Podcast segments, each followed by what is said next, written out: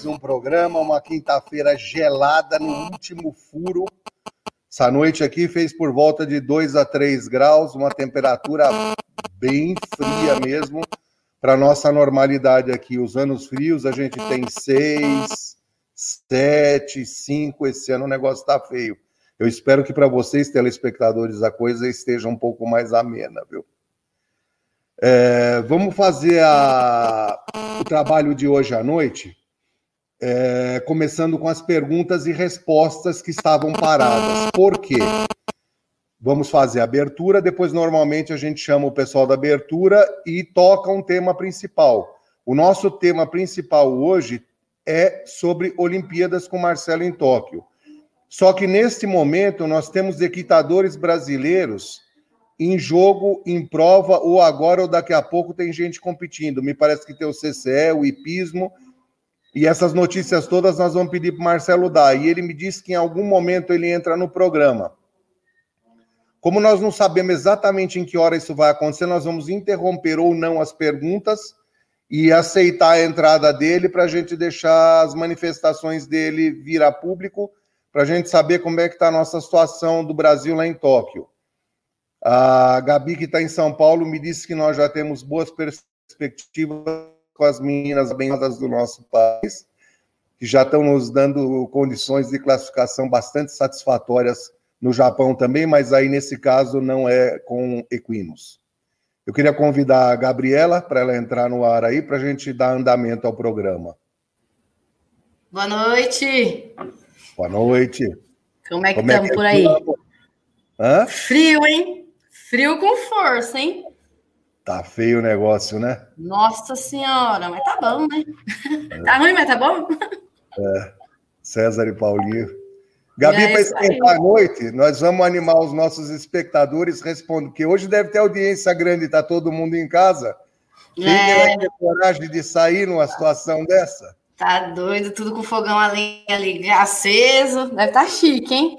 É, mas infelizmente aqui no escritório está um gelo, viu? O fogão a lenha está meio longe daqui. Vamos é, lá.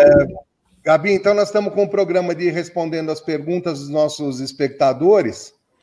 E eu queria que você me ordenasse aí pelas ordens de, de chegada para você, ou não. Eu acho que hoje a gente não precisa se restringir primeiro a atender as senhoras, vamos seguir uma ordem sua aí mesmo. Perfeito. E, e assim a gente vai resolvendo um problema nosso que vem se arrastando nas últimas semanas. Isso, perfeito. É, que nem o senhor disse, a gente tem algumas perguntas é, das semanas anteriores, a gente vai focar nisso hoje, né?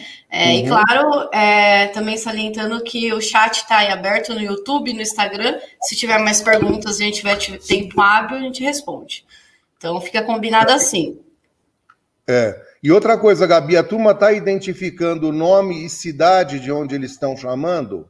Não, não. É, a maioria escreve o um nome e a gente, nos últimos episódios, pedimos também para dar destaque à cidade, ao estado, ao menos. Não está acontecendo, mas ainda bem que o senhor tocou nesse assunto. Sempre bom, né? Dar um destaque de onde vem, é, da região, para a gente poder falar aqui também.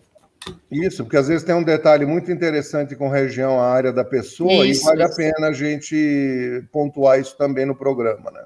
Concordo, é, concordo. Mas vamos lá, Gabi, manda a primeira aí para nós resolver. Bora! A primeira é do Alisson Barbosa.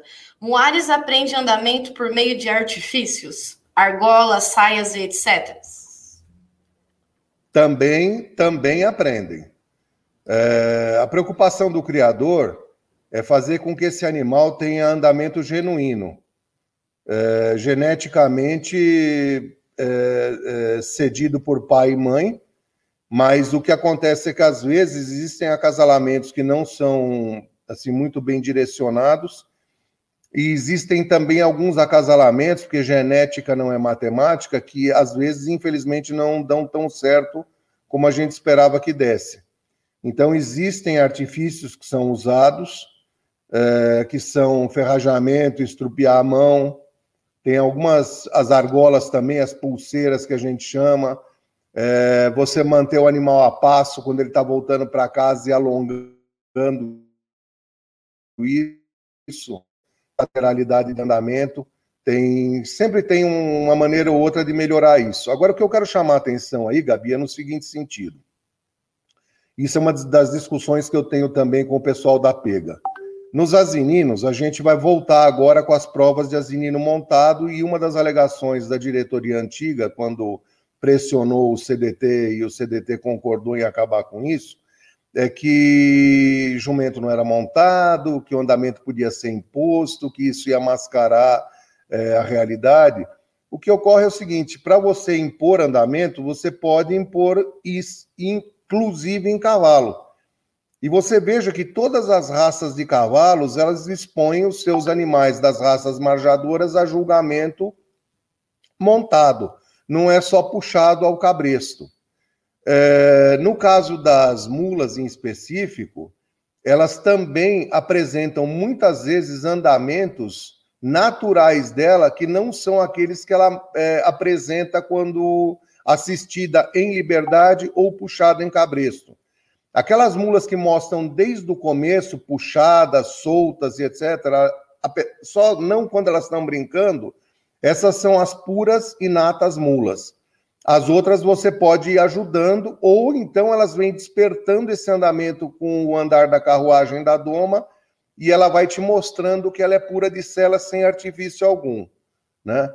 É, quando a Pega abandonou isso, alegando essa, essa problemática do asinino, é, eu não concordo né, com os asininos acima de 36 meses. Eu acho que o julgamento, pelo menos, tem que ser montado para se fazer uma prova de marcha, mantém-se o quesito, por uma única razão, porque o asinino ele é muito longilíneo.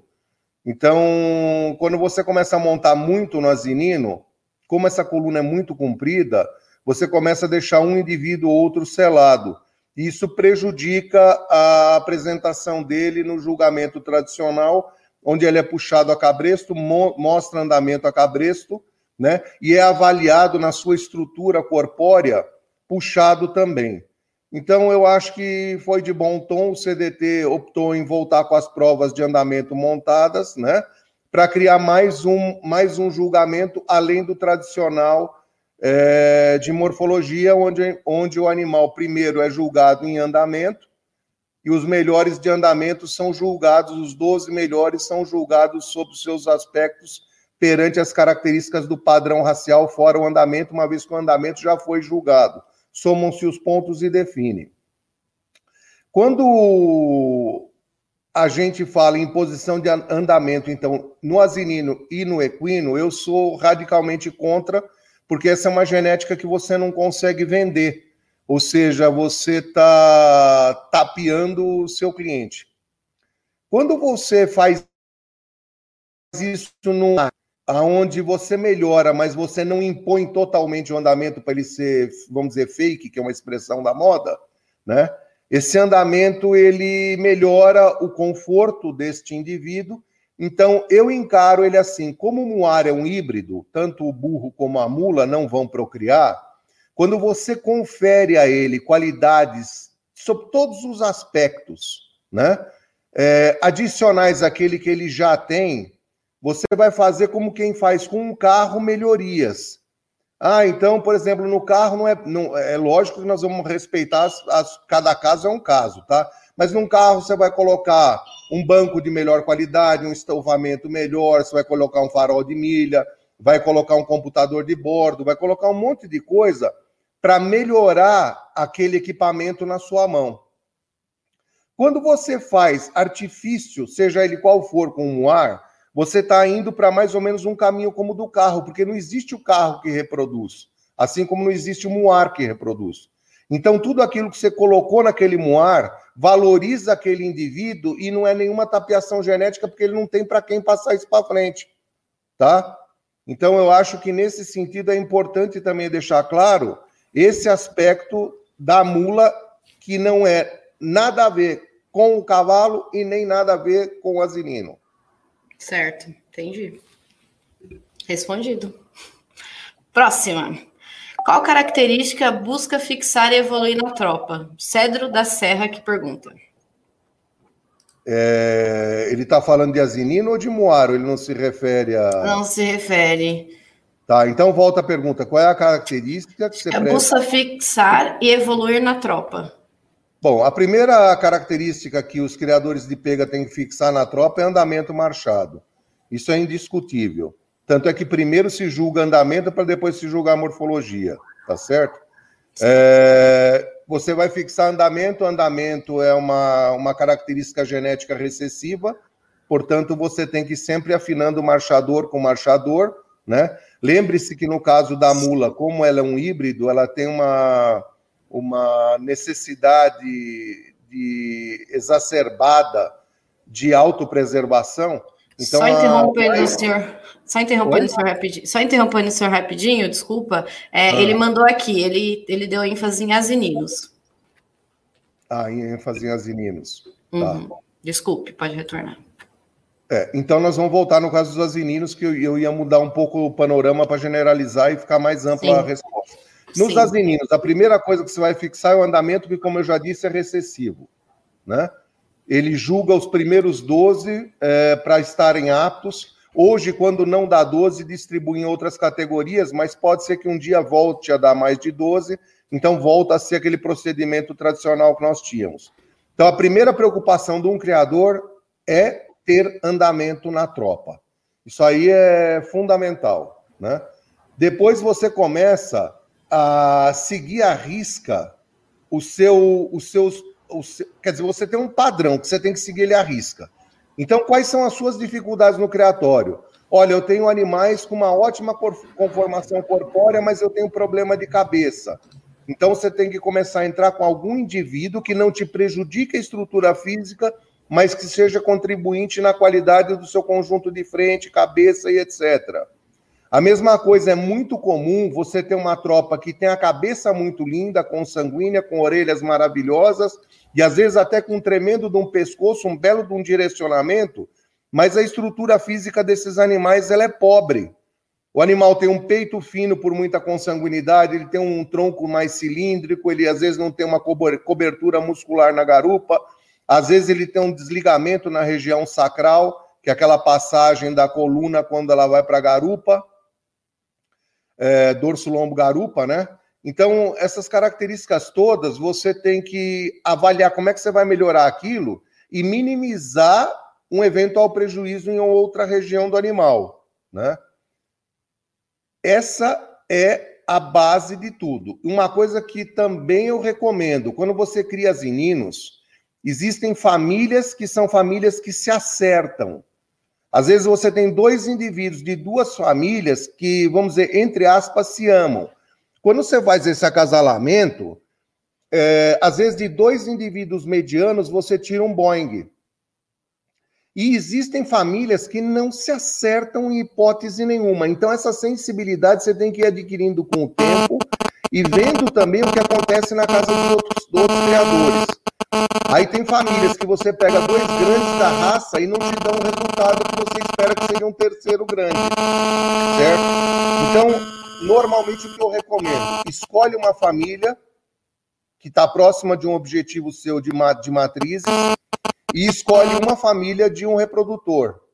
E depois sempre vai entrando com uma família que venha contribuir com essas famílias que você está gerando vai chegar um ponto que você já vai ter uma família nova sua. E aí você vai ter mais uma, um, um, um obstáculo a ser resolvido, que é arrumar um outro indivíduo adequado para compor essa família e continuar somando melhorias, né? O que não pode é parar. O criatório, todos os criatórios têm que evoluir sempre, porque se parar, o bicho come. Certo, é isso aí. Bom, mais uma do Cedro da Serra, que inclusive está online com a gente, participa de quase todos os programas e manda bastante pergunta. E a pergunta dele é: como saber a hora certa de buscar um refrescamento de sangue na tropa? Hum. É, é essa pergunta, é, eu, eu prefiro respondê-la até de uma outra maneira, Gabi. Eu acho que o refrescamento da tropa você precisa buscar ele eternamente.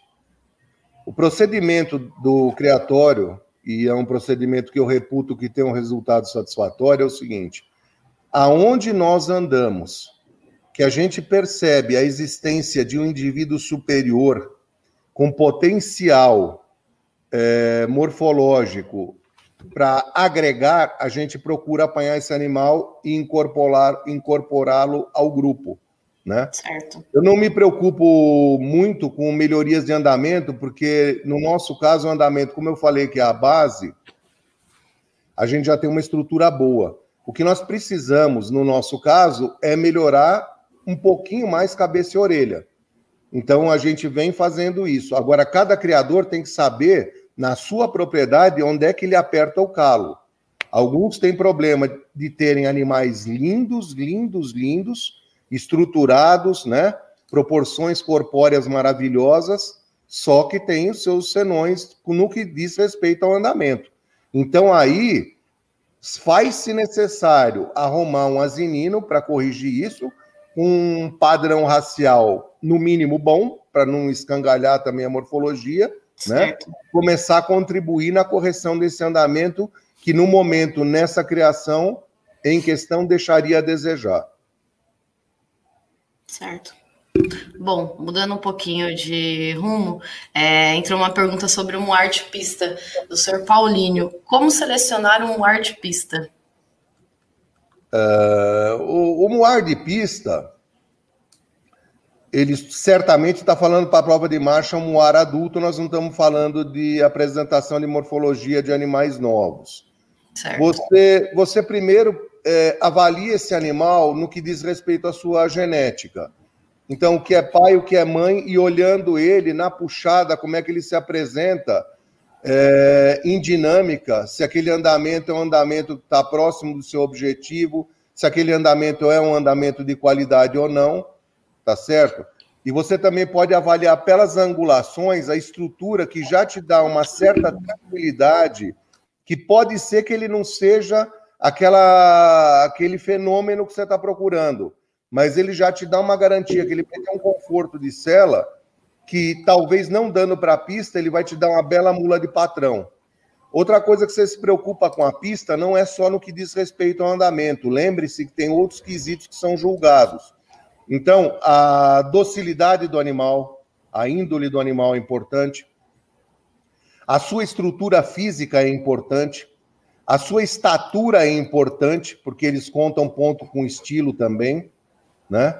E, e, preferencialmente animais que já vêm bem tratados da célula materna, porque os três últimos meses de gestação, os três primeiros de lactação são fundamentais na história do animal, como já falamos isso em programas anteriores. Sim.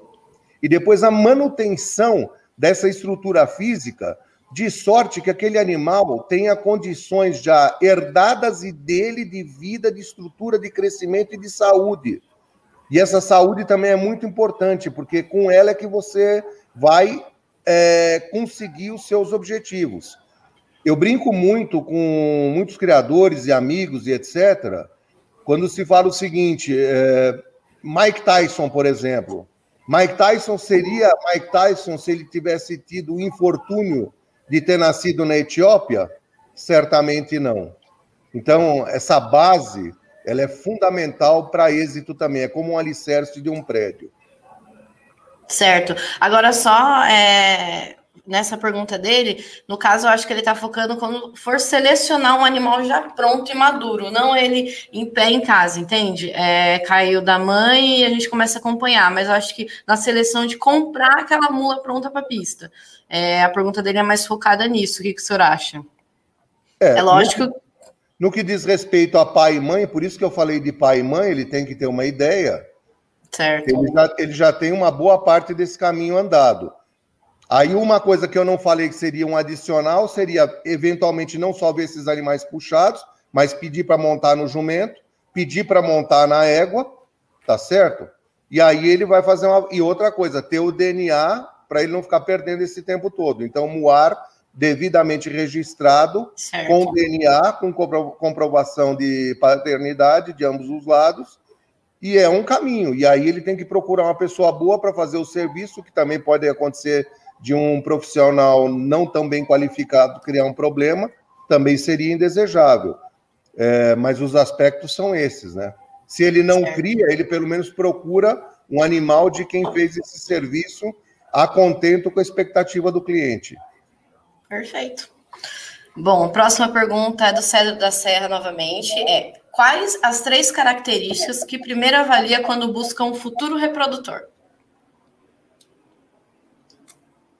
Voltando, andamento e morfologia. Certo. As demais características dependem do seu plantel de éguas ou de jumentas. Então, por exemplo, se for o plantel de éguas, eu tenho um, um animal muito marchador, mas ele me produz mulas baixas. Eu já não posso optar por um cavalos como, por exemplo, o manga larga marchador ou o, o cavalo das araucárias, o campeiro das araucárias. Eu tenho que optar por moares altos.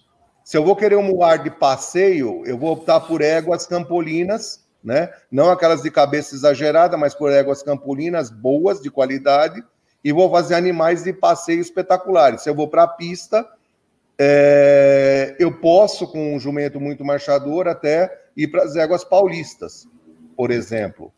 Então, isso, ou, é, ou as éguas que são meio sangue dessas raças grandes. Então, você vai somando com o seu asinino as éguas de acordo com o seu objetivo, se é pista, passeio, romaria, seja lá o que for. Ou enduro. Aí, obviamente, nós temos que falar, por exemplo, de um cavalo árabe, né? Para generalizar o, essa questão.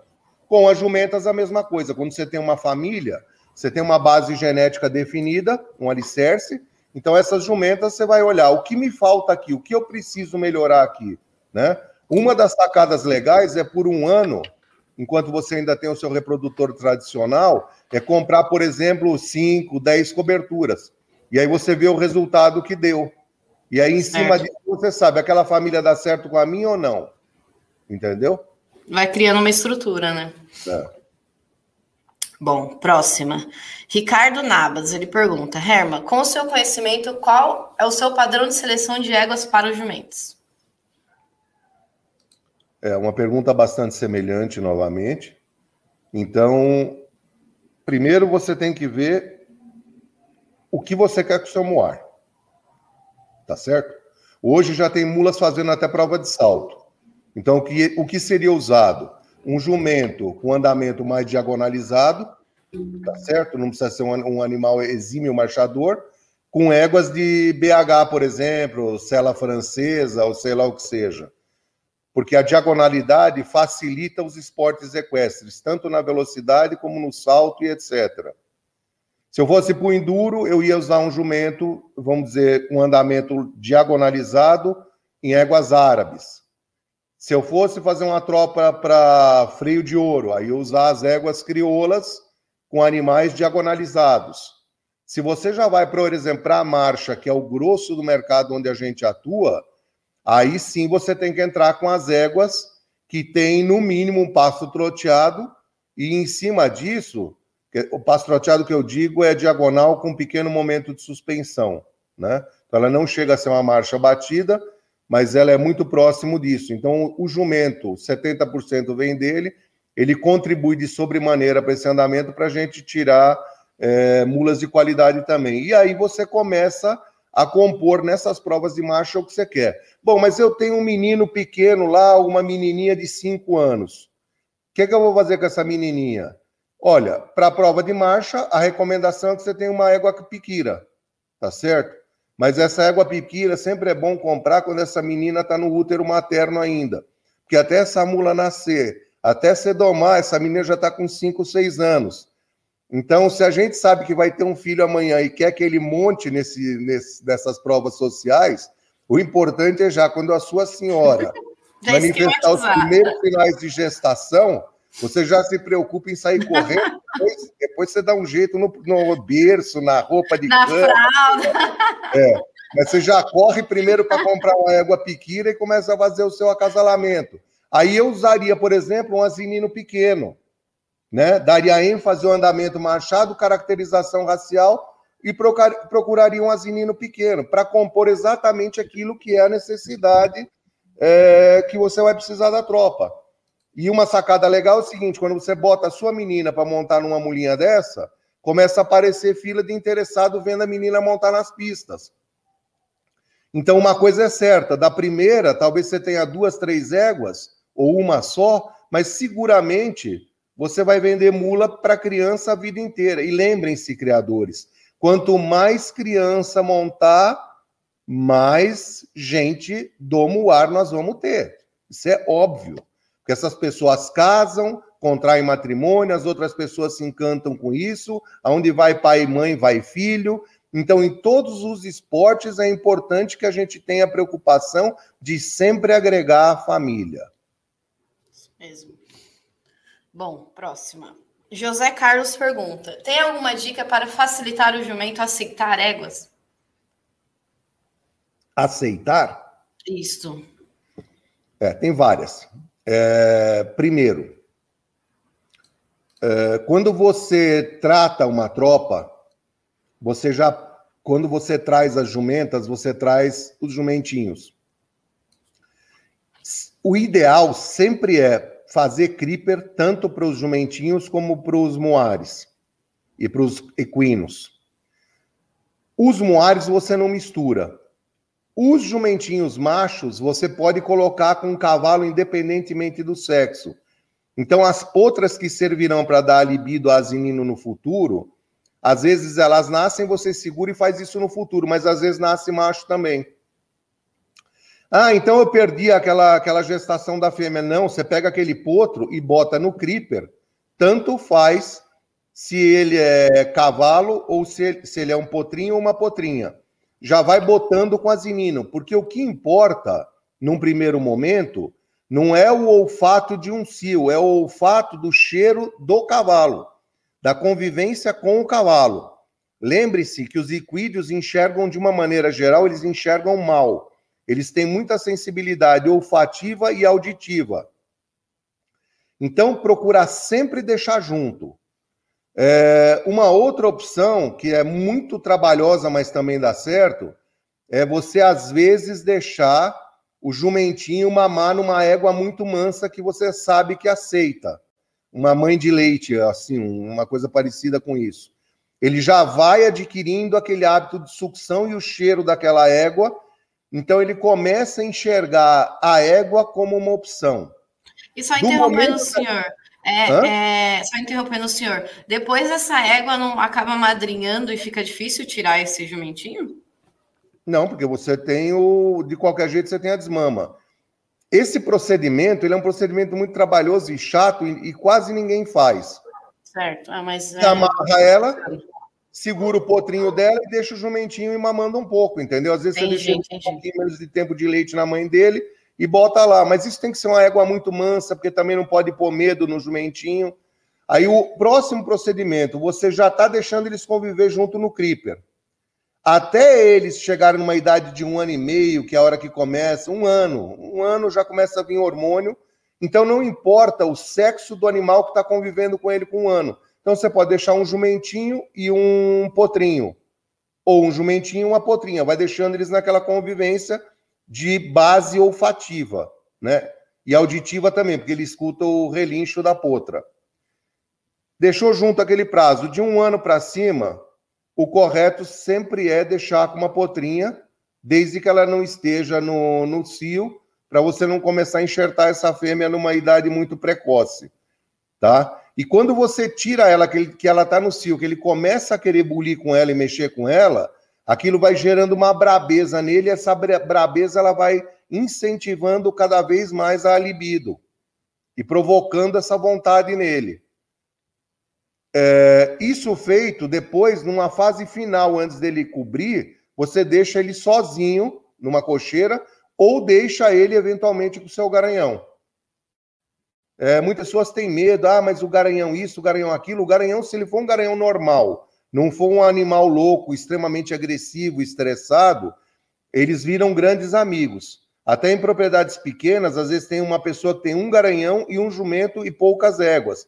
Ele pode usar a mesma cocheira, se ela for tamanho suficiente, ele pode manter em uma única cocheira o asinino junto com o equino. Desestressa os dois, eles viram dois grandes amigos e é, um, é um, uma visão muito linda quando você vê os seus dois reprodutores, em vez de estar se estressando sozinho no piquete, correndo para lá e para cá, quando eles ficam brincando como verdadeiras crianças, às vezes por uma tarde inteira, né? brinca de morder, depois um corre atrás do outro e fica aquela folia. É, é legal de ver e é muito tranquilizante. Aí os reprodutores não ficam mais estressados. Só no começo tem que dar uma olhadinha, se percebeu que não dá nada. Antes de juntar também é bom sempre ter uma baia com uma janela de como uma cadeia, para eles poderem se enxergar e se cheirar, mas eles não conseguem se morder. E aí depois eles vão acostumando ali como dois companheiros de cela, e depois você junta numa cocheira, aquilo vai junto pro resto da vida. Às vezes você vende um ou outro e você percebe aquela tristeza da solidão naquele que ficou. Dá até dó, sabe, Gabi? Uhum, sei bem. Verdade. Bom, próxima. Em relação à ah, saúde da. Só mais uma coisa, e depois é bom sempre usar nas primeiras cobrições a égua peiada, né, com todo uhum. tipo de, de procedimento de segurança para não machucar o jumentinho e usar as éguas mais maduras, mais velhas, aquelas que a gente sabe que vão aceitá-lo muito bem. Outra coisa que é legal também nas primeiras cobrições é botar um garanhão para excitar a égua para que ela urine na cama. Aí aquela, aquele cheiro da urina do cio ficando na cama, aquilo também incita o jumentinho à cópula, tá? Certo. Bom, é, em relação à saúde da tropa, como determinar a quantidade de ração por animal? Henrique Alves pergunta. a quantidade de ração por animal. É. Tá. Os asininos, vindo bem tratados já da mãe, normalmente você com um quilo de ração por dia e volumoso à vontade, você resolve o problema. É, uma coisa que a gente faz muito aqui em casa, a gente coloca sempre um punhadinho de sal a pulso nessa, nessa porção de ração e deixa o resto para ele lamber a gosto mas uma porçãozinha pequena a gente sempre dá na marra junto com a ração, porque nós acreditamos que tem animais que têm uma tendência maior de lamber o sal e outros que têm uma tendência menor. Com isso, se você tem um indivíduo que tem uma tendência menor, você minimiza nele esse lado de ficar talvez é, faltando mais sal do que deveria, porque você já está induzindo ele a comer aquilo na ração e aí esse volume de sal vai embora também não podemos esquecer, esquecer de sempre deixar a água à vontade, limpa e fresca, para que esse indivíduo não coma esse sal a pulso também, depois ele não tenha água para beber. Né? Quando você fala das mulas e dos potros e das éguas, você tem que avaliar o seguinte: o estômago dos equídeos é um estômago pequeno. Então, se você quer dar ração adicional achando que ele está pequeno, ou magro, ou isso, aquilo, você pode fazer, desde que você faça em refeições espaçadas, tá certo? Então, em vez de eu dar um animal novo, em vez de eu dar 2 quilos de manhã e 2 de tarde, eu posso fazer o seguinte: eu vou dando de 1,5 em 1,5 para chegar num volume semelhante, espaçado em algumas horas.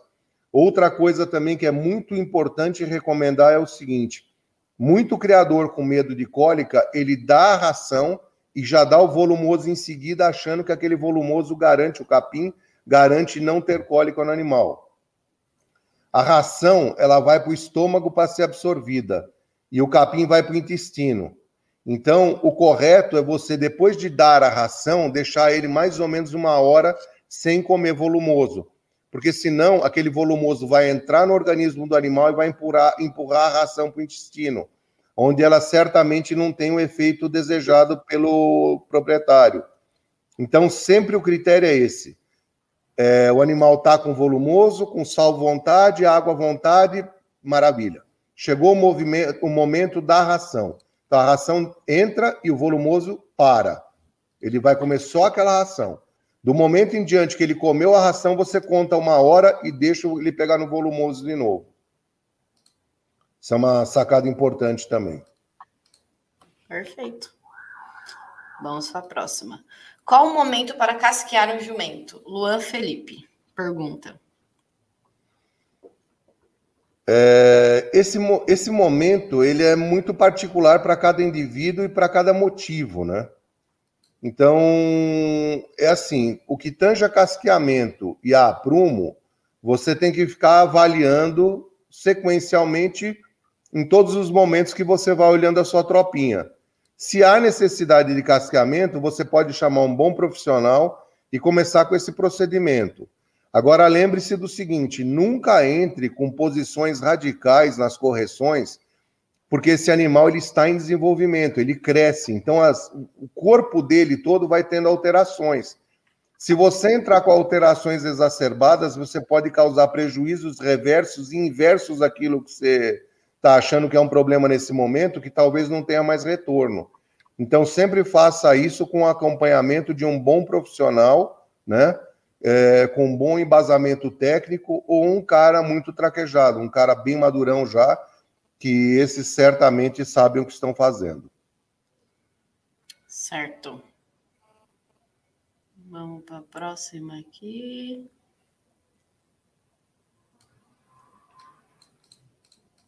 Só um momento, tá? Sobre o cio das éguas, quantos dias após o parto é hora de cobrir? Quem pergunta é o Manuel. Vamos falar de animais normais. Sete dias depois do parto, elas entram em cio. Uh, muita gente acha que é o cio melhor que tem. Técnicos, alguns deles acham que não, que ainda é um cio que o organismo da matriz ainda tem muita sujeira residual do trabalho de parto. Nós aqui optamos em cobrir no primeiro cio e vamos cobrindo à medida que os cios vêm vindo. Mas o primeiro cio normalmente se dá aos sete dias, depois o outro vem com mais, com mais 21 dias depois desse primeiro. É, se você puder tocar essas éguas, é melhor, né?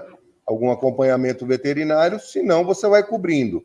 Às vezes o primeiro cio, como tem muita sujeira, o processo de autolimpeza da matriz não permite também a fecundação. Algumas fêmeas são muito férteis e emprenham rapidamente. Agora, lembre-se também que não é no primeiro do sete, não é o sétimo dia em si que é o dia da ovulação. Normalmente ela vai entrar e vai ficar aí uns seis dias, onde é bom você cobrir dia sim, dia não. Também não pode cobrir todo dia para não exagerar na sujeira do, do aparelho reprodutivo da fêmea, seja ela asinina ou equina, né? Certo. Vamos para a próxima. Tem uma mula que não me deixa montar e não deixa eu descer. O que fazer? Bom, aí um, um, uma das maneiras, que aquela maneira que se eterniza depois normalmente, é o seguinte: você amarra ela e começa a fazer passeios mais longos do que seriam os seus passeios convencionais. Normalmente esse animal vai cansando, e aí você vai amarrando no, nos pousos ou nas paradas de almoço, de refeição e etc. E esse animal ele vai chegando um momento que ele percebe que ele está sempre amarrado e ele começa a perder esse hábito, tanto para subir como para descer. Vai chegar um momento mais para frente que essa viagem, que é uma viagem de mais dias, por exemplo, esse animal vai entrando naquele regime de viagem chega um ponto em que você pode, se você for muito cauteloso, pedir para uma pessoa segurar para você. Aí aquela pessoa segura, você monta e desce com aquela pessoa segurando. E continua fazendo a viagem. O importante é você não ficar brincando com o animal também e nem, nem fazendo insultos a ele. Por exemplo, amassando lata para descer ou coisa do gênero. Desse momento em diante, quando ele continua naquela, naquela viagem, naquela confiança com você, naquela convivência, é, 99% desses animais, a não ser que tenham um trauma imposto por outrem, eles normalmente, todos eles vo costumam voltar numa docilidade assim, é, absolutamente tranquila para manejo de qualquer pessoa. Ajuda também quando você faz uma viagem e começa a variar o equitador, tá certo? O muladeiro, no caso. Também ajuda, porque aí esse animal vai perdendo uh, a preocupação com qualquer tipo de pessoa. Às vezes, senhoras com seios mais avantajados também trazem a sua importância, porque eu já vi em alguns poucos casos mulas que, ao verem senhoras com seio um pouco mais avantajado, elas estranham aquilo, porque tudo que é novo estranha, é diferente, né? Assim como tem mula, às vezes, que se assusta com uma criança pequena quando ela nunca viu aquilo. Ela, eventualmente, num primeiro momento, pode até achar que é um predador. Então, tudo a gente tem que ir fazendo com jeito, com calma, e uns é, têm um conserto bem rápido, outros demoram mais um pouco. Mas trabalhando com eles com respeito e discernimento mental e buscando realmente o objetivo da solução do problema sem agressão, você consegue resolver com todos eles é, o problema. Perfeito.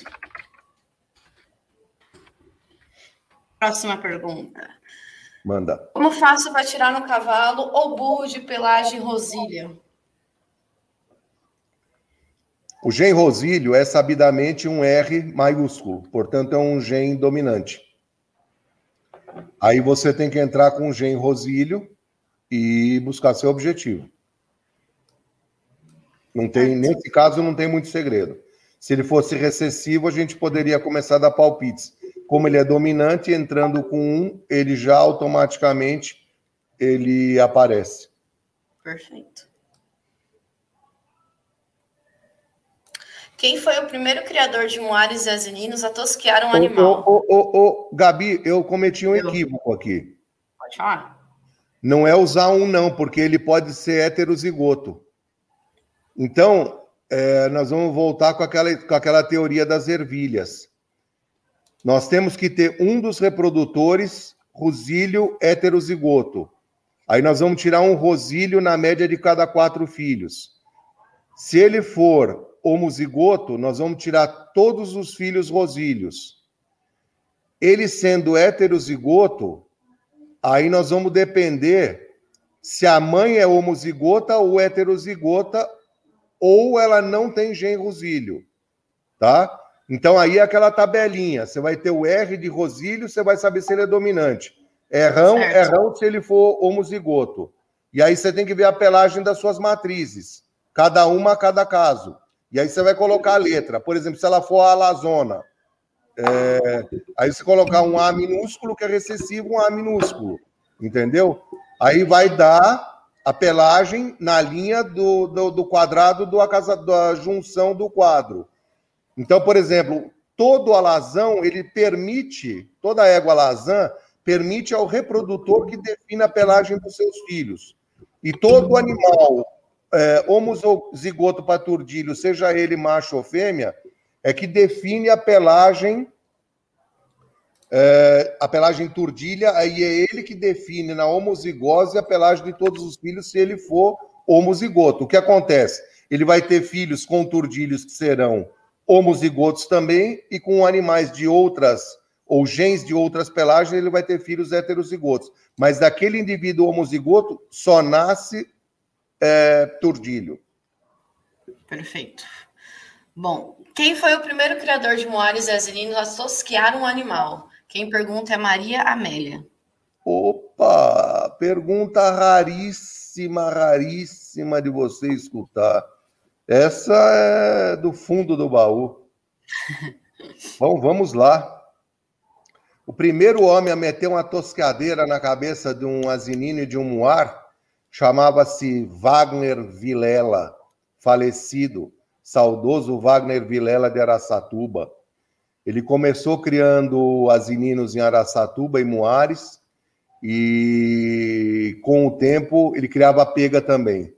Aí, com o tempo, não sei se por problemas de relacionamento com outros criadores, ele foi dono, inclusive, de um jumento tradicionalíssimo na nossa raça chamado Alibronze.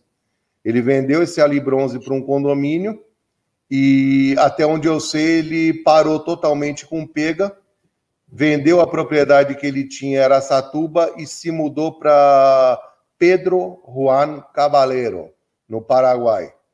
Essa cidade ela é divisa seca com Ponta Porã, no Mato Grosso do Sul. E ali ele estabeleceu a sua criação de cavalos, de gado e de asininos. Como ele era um aficionado por animais ruões, ele entrou naquela, naquela, naquele caminho de se dizer criador de jumento nacional. Embora alguns jumentos dele também tivessem faixas cruciais bastante evidentes e caracterização racial que, na verdade, pertence ao padrão da raça pega. mas ele foi e começou a fazer isso no Paraguai. Uma, um dos, dos grandes êxitos comerciais que ele teve no começo da vida dele justamente veio por causa da toscadeira. Esse senhor, além dele ser extremamente carismático, ele também andava eternamente com uma tesoura no bolso. Então ele não podia ver um animal, seja ele qual fosse, dos equídeos, e ele já ia para a crina para dar uma arrumadinha. Ele tinha uma, meio que um toque, sabe? Uma mania de fazer isso. Ele só não fazia com a toscadeira, porque não é todo lugar que tem um bico de luz. E também eu diria que andar com uma toscadeira Oster grande no bolso traseiro seria um, ou, no, ou no dianteiro, tanto faz, seria um pouco mais desconfortável do que portar simplesmente uma tesoura. Mas Seria. o grande inventor, né, dessa ciência aí e o desenho, a maneira com a qual foi feita, devemos a ele, o grande e saudoso Wagner Vilela de Araçatuba. E faz muita diferença, né? Você vê uma tropa bem limpinha, bem tosqueada, chama bastante atenção. É, principalmente Bom. no asinino, né? Porque ele tem muito mais cabelo do que o equino. Sim, e o que sim. valoriza muito o asinino e o muar é a caracterização racial no que tange o seu conjunto de frente.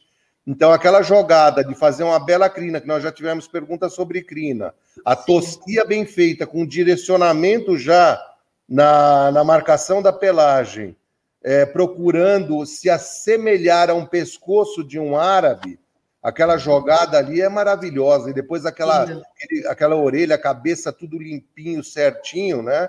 Com uma preocupação de não deixar nada. Hoje, os, os vamos dizer, os, tec, os, os trabalhadores de hoje que fazem a limpeza dos animais, a tosquia, eles já chegaram num ponto de perfeição e, e um trabalho assim tão dedicado que hoje se faz acabamento, você faz a tosquia, passa uns dias, depois você faz o acabamento. E eles chegam a fazer isso com, com toscadeira cirúrgica. É, pente é, cirúrgico. Sim. Fica chique. Ah, e tem outra pergunta, aproveitando essa, é, que veio online agora. Por que que quando o jumentinho é novinho, faz a, a tosa do rabo, principalmente? É, a vassoura do jumento é uma vassoura muito pobre. É, nas apresentações de pista, para não deixar ele sem nada, normalmente deixa um pomponzinho embaixo e faz a limpeza total. Virou um hábito no jumento, então sempre se apresenta o jumento assim, porque como a vassoura é muito feia, pobre de, de pelo, é, você mantém ela limpa e mantém só aquele chumacinho embaixo, fica muito mais bonito até porque o animal está todo toscado, um serviço bem feito. No que diz respeito às mulas, aí a gente sempre recomenda o seguinte: na força da lua crescente, pelo menos duas vezes na, na idade baixa da mula, principalmente no inverno, porque no verão tem muita mosca, então você tirando o rabo, você atrapalha a cauda, né, o cabelo, você prejudica. Então, o que eu sempre falo para o pessoal, pelo menos em dois invernos sucessivos, talvez o do primeiro ano e do segundo, você zera o rabo inteiro da mula na força da crescente. Que você vai ter um rabo que vem muito mais bonito, mais forte, mais volumoso até. Haja visto que isso surte um efeito tão grande que o pessoal do lusitano e do cavalo andaluz adota isso como conceito básico de toda a juventude do animal. E veja que depois que esse animal chega na idade adulta, eles têm aqueles rabos maravilhosos onde eles fazem trabalhos de trança, de nó. Lindo, é lindo de ver. Um monte de coisa que fica simplesmente maravilhoso. O asinino, é, com, a, com, a, assim, com a herdabilidade que ele vai dar à sua tropa, ele nunca vai dar uma vassoura maravilhosa como aquela, né? É, a mãe ajudando melhora muito, mas ele prejudica um pouco disso. Então, eu sempre recomendo, pelo menos em dois invernos, no momento mais severo deles, fazer a tosquia zerar o rabo. É, aproveitando também que o senhor está falando, é... sobre o rabo abacaxi. Depois a gente, durante a semana, pode combinar com o preguinho nosso famoso Anderson, para ele, a gente filmar esse rabo abacaxi, que tem bastante gente perguntando como é que faz um passo a passo. é interessante também, né? A observação dessa pergunta. É, aí, aí nós temos que combinar para filmar. Sim, sim, sim. Qualquer, qualquer tipo de nó que você vai fazer é, com comunicação verbal, verbal, ele é impossível. É, não funciona. É, por isso que eu falei, a gente vai filmar e jogar no Instagram. Quem tiver curiosidade já entra lá, porque tem bastante pessoas que já vieram perguntar para mim sobre isso. Gabi, você sabe uma coisa que. É lindo, é um... né? Não, sem dúvida nenhuma. Mas assim, agora eu vou te falar uma coisa que eu idealizo para o nosso programa. Em um determinado momento da nossa vida, não há bem que sempre dure, mas tampouco há mal que não se acabe. Essa nossa situação hoje, que o Brasil atravessa e talvez até o mundo atravesse, da gente ter que fazer as coisas assim, você aí, eu aqui, o Marcelo lá, outro não sei aonde, isso aí uma hora vai acabar. Vai, então, essas matérias, Gabi, eu acho que elas seriam melhores e mais bem aproveitadas se a gente conseguir fazê-las nos moldes que a gente fazia os nossos programas de tropa antigos, que era a palavra, que era é, que era o programa da TV Moares, tá certo? Então você vem, faz uma filmagem, a gente fica em volta e faz essa matéria todo mundo junto. Perfeito. É, e com as pessoas que se encontram em situação de extrema distância, a gente mantém esse processo de hoje. Mas esse, esse sistema talvez seja mais interessante a gente, em vez de fazer um programa totalmente ao vivo, fazer ele eventualmente parcialmente ao vivo e parcialmente gravado, de sorte que a gente tenha condições de dar a essa pessoa um atendimento melhor ainda melhor. do que que nós vamos dar pelo Instagram, né? É, a parte que vai ser ao vivo, ela sempre vai ser é, assim como nós estamos fazendo agora, porque você tem que fazer a introdução. Ou quando a gente puder fazer isso numa quinta-feira à noite, num lugar iluminado, num recinto. Imagina a gente fazer essas matérias num parque de exposição lotado, né? Gente olhando, aquela estrutura legal, música de fundo e filmando, nós vamos ter muita coisa legal para fazer. Podemos fazer para atender esse espectador hoje desse jeito que está pedindo, eu acho válido, né? Mas certamente ele vai ficar muito mais agraciado com o negócio na hora que a gente puder fazer uma imagem assim, todo mundo junto, discutindo, conversando, né? Perfeito. Mas vamos lá. Próxima. Minha curiosidade para saber por onde andam as linhagens mais antigas, como Santa Cecília, Vale Verde e Seita Corê. Augustinho de Assis pergunta.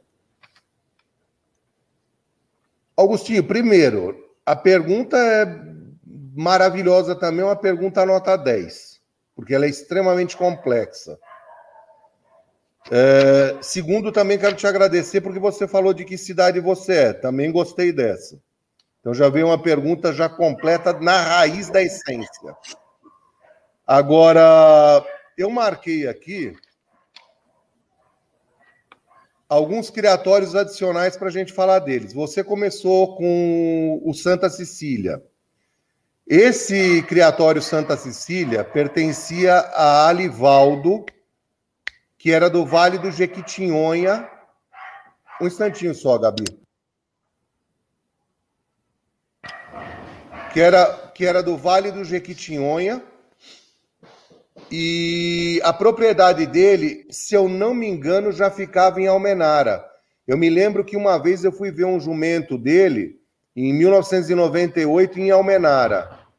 Mas ele era de Jequitinhonha e, e em Jequitinhonha Cabe agora, nesse mesmo momento, fazer menção a um outro criador que ele não mencionou, mas eu faço questão de mencionar, que foi peça fundamental e chave na raça pega, que era o Coronel Epaminondas. Coronel Epaminondas era proprietário do sufixo Campo Novo, né? Da onde nós aqui, inclusive, tivemos animais e ele teve grandiosíssimos, grandiosíssimos animais expoentes na raça pega, tanto de sexo masculino como feminino. Então tinha comando do Campo Novo, bilhete do Campo Novo, é, licor do Campo Novo. É, tem uma, uma curiosidade que pouca gente sabe, que eu faço questão também aqui, de botar isso em pratos limpos para todo mundo saber, que é o seguinte: nós temos um outro criador que ele mencionou, que é o seu Gastão Rezende, a marca Gás. Gastão Rezende comprou um jumento do Coronel Epaminondas. Esse jumento foi registrado pelo senhor Gastão Rezende como gás diadema, que é outro histórico da raça. Só que o gás diadema, ele era diadema do Campo Novo. Se você olhar as imagens do gás diadema, você vai perceber na ganacha dele que ele tem a marca do Coronel Epaminondas. Portanto, aquele indivíduo, na sua essência, era diadema do Campo Novo. Como naquela época se marcavam os animais em livro aberto e era na mão de quem estava e etc., acabou acontecendo isso. Mas eu acho que é de merecimento do coronel Epaminondas, mesmo em memória, que a gente faça menção a isso. Outro criador, que o criatório ainda existe, mas que eu queria tirar chapéu para ele agora também, né? Também infelizmente falecido recentemente, é o seu Aliomar Coelho, da marca Ali, também sul da Bahia, um criador fenomenal de importância assim absurda na raça pega. Não podemos esquecer também do, de uma senhora, né, porque inclusive foi a primeira senhora a ser presidente da Associação Brasileira dos Criadores de Jumento Pega, que é a dona Maria Araújo, com o seu, acho que era Lídio Olívio, o marido dela, que era o dono da fazenda, com a pessoa com a qual a dona Maria se casou, e essa fazenda é a Fazenda Aliança.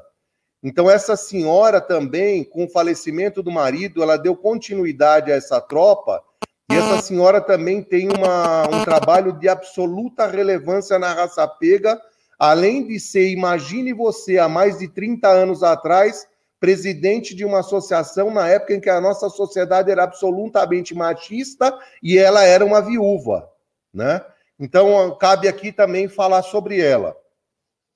Eu vou voltar na lista dele, Gabi, para a gente não se perder no fio da meada. E, se eu não me engano, o próximo animal a qual ele se mencionava era o sufixo Vale Verde, não é isso? Na pergunta dele, ele começou com o Santa Cecília, do Alivaldo, depois ele falou do Vale Verde, que é do Astolfo. Isso. O Astolfo, ele ficou um bom tempo parado com a criação dele. Astolfo Rodrigues Vale Filho. Mas ele voltou agora coisa de dois anos com uma pequena criação. Ele foi um criador importantíssimo na raça, é, o segundo jumento que vai para livro de mérito da raça pega é o Yankee da Vale Verde, que é de criação do Astolfo. Justamente era a pessoa com a qual eu queria fazer o primeiro programa dessa série. Tá voltando e tá voltando pesado, com boa genética. Ele não é bobo, não. E provavelmente, eu não sei se um ano ou meio ano, mas ele tem uma jumenta que está na boca do forno também para ser uma jumenta do livro de mérito, que é a Fantástica da Vale Verde. É uma jumenta que hoje deve ter por volta de 20 anos e ela já tem nove animais campeões em pista, nove resultados. Ainda tem filhos dela que não foram a julgamento e talvez ela seja uma das poucas matrizes da história que conseguirá, nesse livro de mérito, reunir dez filhos, e não só filhos e descendentes, porque é permitido também os netos.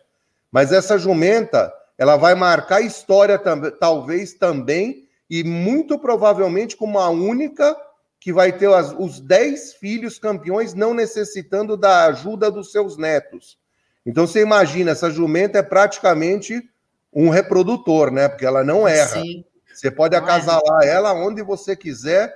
O que cai no chão é avião, tá? Então, Vale Verde é um que ele mencionou no áudio, que ele mandou um áudio para mim também. Isso.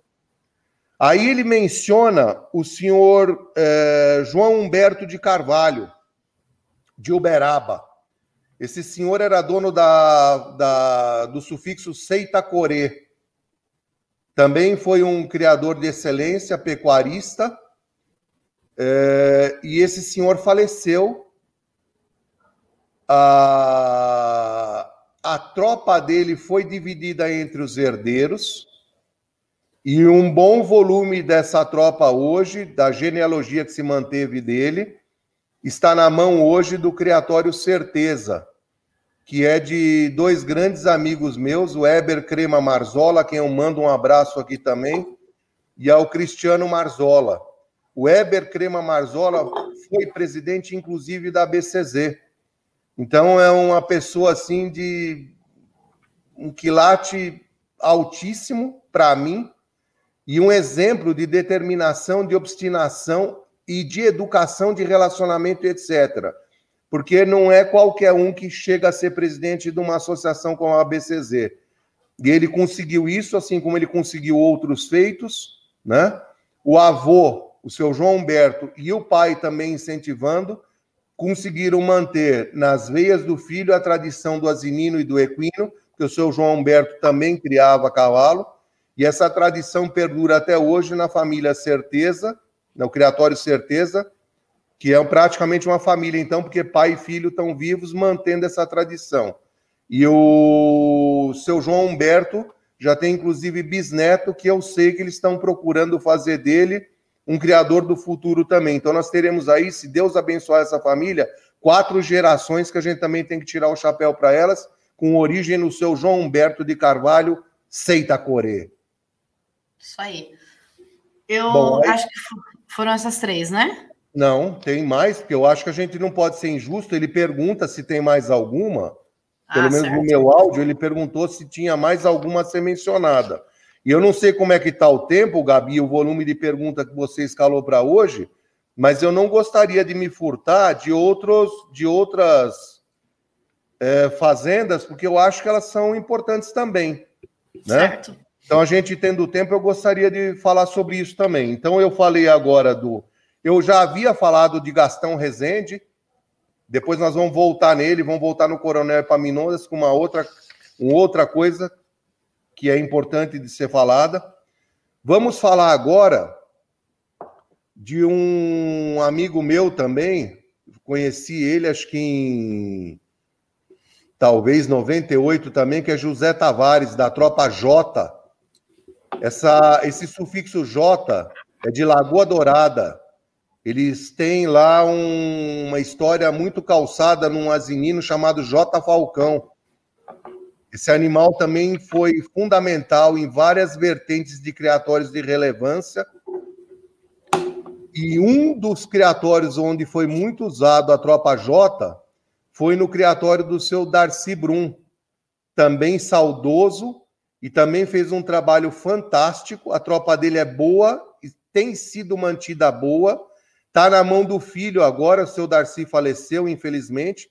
Está na mão do Cleiton, já é segunda geração. Cleiton já tem o Pedro como filho, tem o Fabrício como genro, e provavelmente os netos também vão carregar essa tropa e esse sufixo do Varjão, inclusive, né? Para gerações futuras também que é outra família que eu quero aqui parabenizar e tirar o chapéu, embora já tenha tirado, mas eu queria tirar o chapéu de novo para essas famílias todas, porque elas são importantes, são criadores conscientes, são trabalhadores, são dedicados. O Cleiton, então, tem uma história de vida bonita que, com o falecimento do pai dele, na época, ele comeu pão que o diabo amassou, deu a volta por cima e está com tropa firme até hoje no, no, no cenário. Essa família, Gabi, é de Divinópolis, Minas Gerais, tá?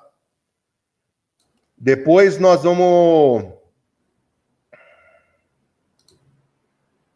É, dos antigos, agora que eu me lembre, alguns eu já mencionei no caminho antes. Basicamente é isso aí. Então, Perfeito. Então, o que eu tinha a dizer dos criatórios antigos, que me ocorreu é basicamente isso, Augustinho. E eu espero que tenha resolvido aí a sua questão, a sua dúvida e derimido alguma outra ansiedade que você tenha com relação a outros criatórios. E pode ser que eu me equivoquei, infelizmente não mencionei talvez a todos como deveria, e aqueles que eu eventualmente esqueci, eu peço aqui ao vivo desculpas. Perfeito. Próxima. O que eram nos primórdios exposições de Macapê? O Daíra Evangelista pergunta. Hum. Manga Larga, Campolina e Pega. Essas associações eram pequenas, recém-fundadas. A tração ainda era feita basicamente com mulas. Precisava-se de éguas. Existiam duas raças marchadoras para fazer as mulas de andamento marchado também, além de fazer mulas de tração. E aí houve a junção dessas três raças para fazer as exposições visando animais de sela e também os animais de serviço, onde a pega se predispunha com os asininos para éguas de qualquer andamento. Aí, em questão para fazer força, o andamento trotado, obviamente, é mais privilegiado e adequado. E assim, eles se juntando e se ajudando, eles começaram com essas exposições. Os leilões também, naquela época, eram macapezeiros. Então, os leilões também incluíam os cavalos das duas raças e os seus e os asininos, e os seus moares, os seus híbridos. Com o crescimento dessas raças, né, houve uma evolução de tudo no Brasil, essas raças também evoluíram, e é, hoje todas elas têm as suas exposições regionais, estaduais e nacionais, todas elas é, ou isoladas ou por coincidência concomitantemente, como é normal acontecer na estadual de Minas Gerais onde normalmente a estadual do jumento pega, é a estadual do manga larga e a estadual do cavalo campolina. Tá? Então, macapê significa a união primária que essas raças tiveram que fazer para poder crescer a ponto de poder se dissolver depois de chegar onde chegaram. É a união de manga larga, campolina e pega. Isso.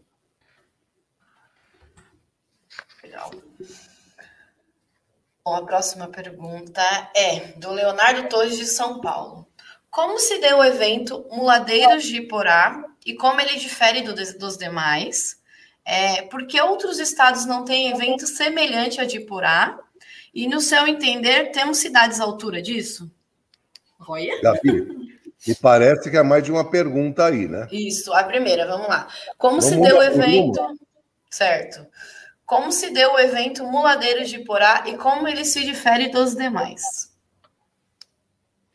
É, o movimento para se criar a festa de Porá se deu com, é, vamos dizer, com viagens de, vários, de várias comitivas, de várias fazendas e vários lugares da região, destino ao Parque de Porá, para se reunir lá e fazer uma grande confraternização de Moares, buscando a união deles, o encontro deles, um encontro, é um encontro aquilo, para admirar, apreciar, mostrar Moares uns aos outros, eventualmente fazer negócios e ter um momento de encontro anual no final das férias escolares em janeiro, antes que começassem é, as escolas em fevereiro. Por quê? Porque eles normalmente levam muito, muito mesmo, talvez até a metade, meninas, mulheres, meninos e homens. É qu quase meio a meio lá. O volume de senhoras e meninas é muito significativo. Então, por isso, eles fizeram isso no final das férias, de maneira que as famílias pudessem participar. É, chegando lá, eles se juntam, montam aquelas barracas todas, ficam em um processo de confraternização que leva aí seus quatro, cinco dias, com vários eventos, provas de laço, provas de marcha, é, queima do alho, uma série de coisas. É uma festa maravilhosa, né? E se encerrando isso, aí as comitivas voltam cada uma ao seu, ao seu reduto. É, Para valorizar mais isso ainda, depois fizeram também um passeio na cidade. Então, uma vez feita toda a concentração, porque primeiro passavam pelas ruas as comitivas, uma vez feita toda a concentração no recinto, esse grupo de pessoas concentradas ali, ele sai e faz uma grande cavalgada na rua, que é a maior festa de muares do mundo. Suplanta, inclusive, a Bishop Mill Days nos Estados Unidos. Olha só, de novo, relevância e importância de Brasil e de brasileiro. Essa festa começou a tomar vulto, nome, fama. A maneira com, com a qual eles recebem a gente é simplesmente espetacular, né? Muito familiar, uma festa muito decente. Você não vê briga, não vê confusão, não vê nada lá você só vê alegria e confraternização. E você vê as pessoas de uma barraca com da outra, e aquilo vai virando aquela, aquela união, aquele entrosamento, aquela amizade. Vai todo mundo ver prova, ver julgamento de morfologia. Então, ver queima do alho também. Você tem, acho que, oito ou dez comitivas fazendo a queima do alho também. Você pode é, apreciar lá comidas maravilhosas, comidas tradicionais. Você tem, às vezes, em barracas, berranteiros extremamente qualificados também, dando show de berrante para todo mundo. Então, eles fizeram ali um, um evento, assim, muito família. É, tiveram uma ideia maravilhosa e virou um ponto de tradição muladeira do Brasil e talvez da América do Sul. Hoje vem gente da Colômbia, eu já vi gente da Suíça indo para lá para conhecer aquela festa. Então é um, um evento muito marcante e já está sendo marcante até para fora do Brasil. É, aquela atitude deles deu certo e deu muito certo. Ficou muito bom aquilo ali. Eles estão de parabéns também. Junto com o Iporá tinha uma outra pergunta sobre o mesmo tema por aí, assim, não é? Tem. Só um minuto que eu vou ler novamente o senhor. Por que os outros estados não têm eventos semelhantes a de Iporá? Olha, nós temos uma, um em São Paulo já, que é Barretos. É, Barretos a gente sabe que também tem um, um resultado assim, anômalo em relação ao mundo de bom, que é a festa do peão de Barretos. É, com Barretos, o que aconteceu? Eles, eles eles já são gigantes na sua essência. A primeira festa, eles juntaram 900 mulas, quase como o Bishop é hoje nos Estados Unidos. Então, Barretos também tem o seu mérito. É, o que eles entenderam? Que aquela, aquela mega estrutura estupidamente maravilhosa, assim, estupendo aquilo, ela ficou grande demais para um evento muladeiro, vamos dizer, embrionário em relação àquilo que é a festa deles. Aquela arena deles é uma arena gigante, né? Então, no começo, não dava aquele ar de aconchego que tinha em Porá. E eles tinham que entender e assimilar tudo isso.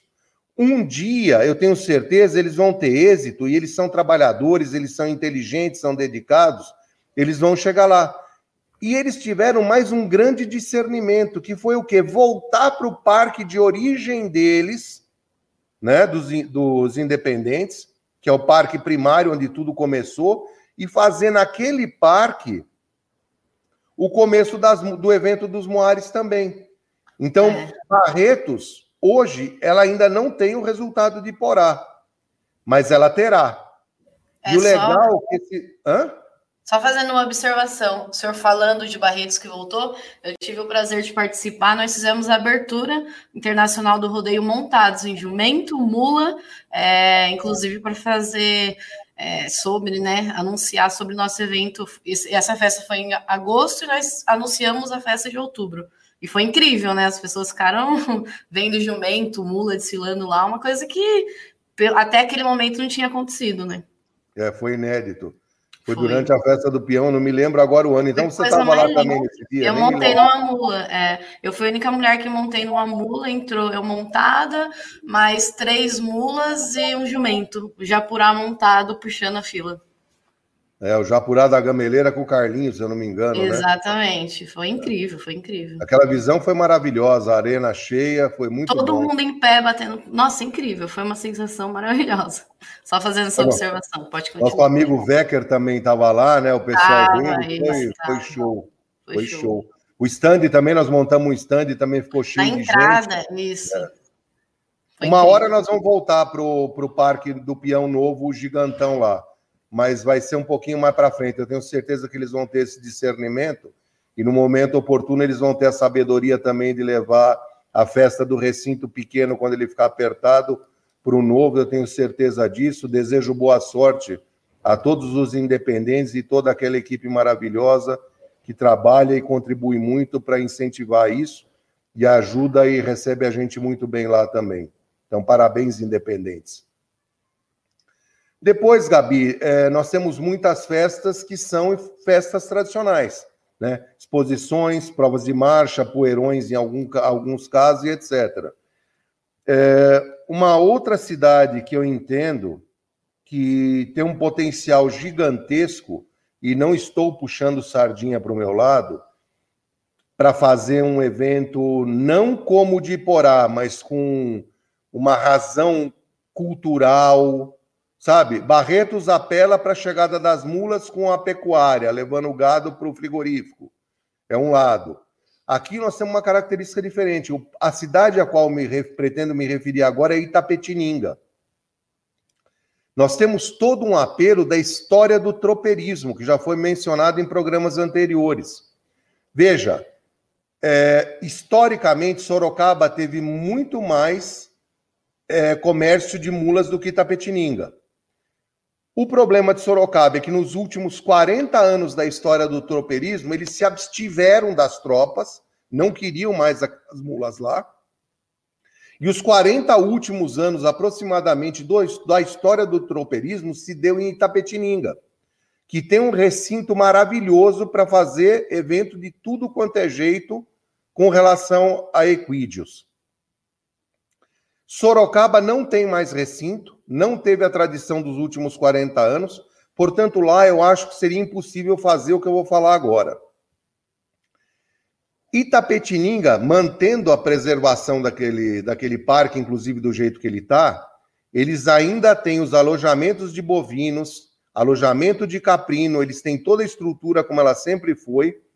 O que eu imagino que seria um ideal para ser trabalhado, para ter mais um ponto semelhante ao de Iporá, só que com outro cunho, que seria um cunho muito mais cultural, é Itapetininga resgatando a história do tropeirismo e resgatando essa, esse entrelace cultural do que é o gaúcho lá de baixo, os, ou, ou todos eles, os que mantêm as tradições da pilcha, inclusive Argentina, Uruguai, Paraguai e Chile, e fazer aos moldes da tropiada uma chegada que seria de Itararé na divisa, porque Itapetininga é São Paulo, a última cidade da divisa é Itararé.